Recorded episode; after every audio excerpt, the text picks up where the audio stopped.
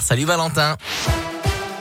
Bonsoir Adrien, bonsoir à tous. Un mot de vos conditions de circulation. Encore quelques ralentissements sur la 43 pour rejoindre Lyon. 4 km de bouchon entre Vaumilieu et Saint-Quentin-Falavier. Sinon, ça va mieux. Enfin, plus de ralentissements sur la 40.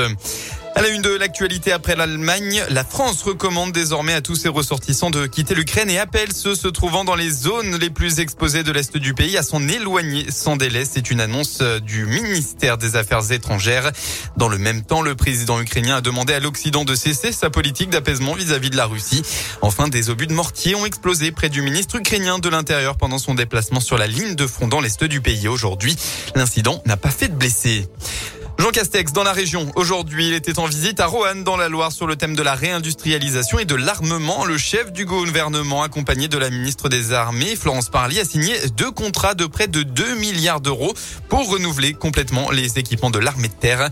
Il s'est ensuite offert un bain de foule au marché de Charlieu avant d'achever son déplacement avec des jeunes effectuant leur service militaire euh, national universel, pardon, au lycée agricole de Péreux.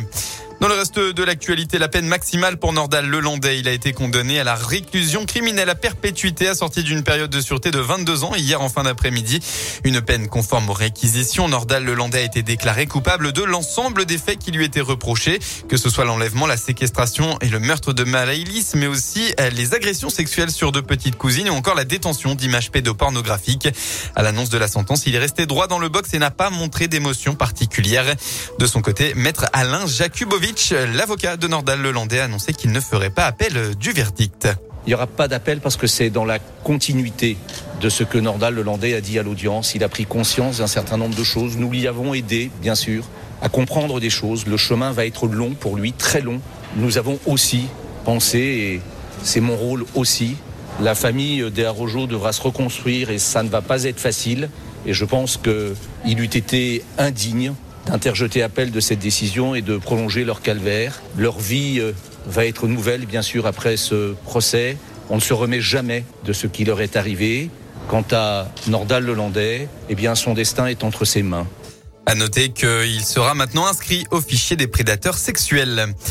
Un mot de sport en rugby, top 14. Une rencontre pour l'espoir. La SM Clermont se déplace sur la pelouse de La Rochelle ce soir. Les Clermontois vont devoir s'imposer s'ils veulent toujours espérer les phases finales. Coup d'envoi à 21h05. Et on passe enfin à la météo dans la région. C'est un temps changeant qu'on va retrouver demain. Les nuages seront plus présents au fil de la journée, mais les éclaircies continueront tout de même de dominer l'Auvergne-Rhône-Alpes. En revanche, le vent devrait se lever en fin de soirée. Côté Mercure, eh bien, un peu de douceur. Vous aurez demain au maximum de votre journée entre 10 et 14 degrés. Très bonne soirée à tous à l'écoute de Radio Scoop.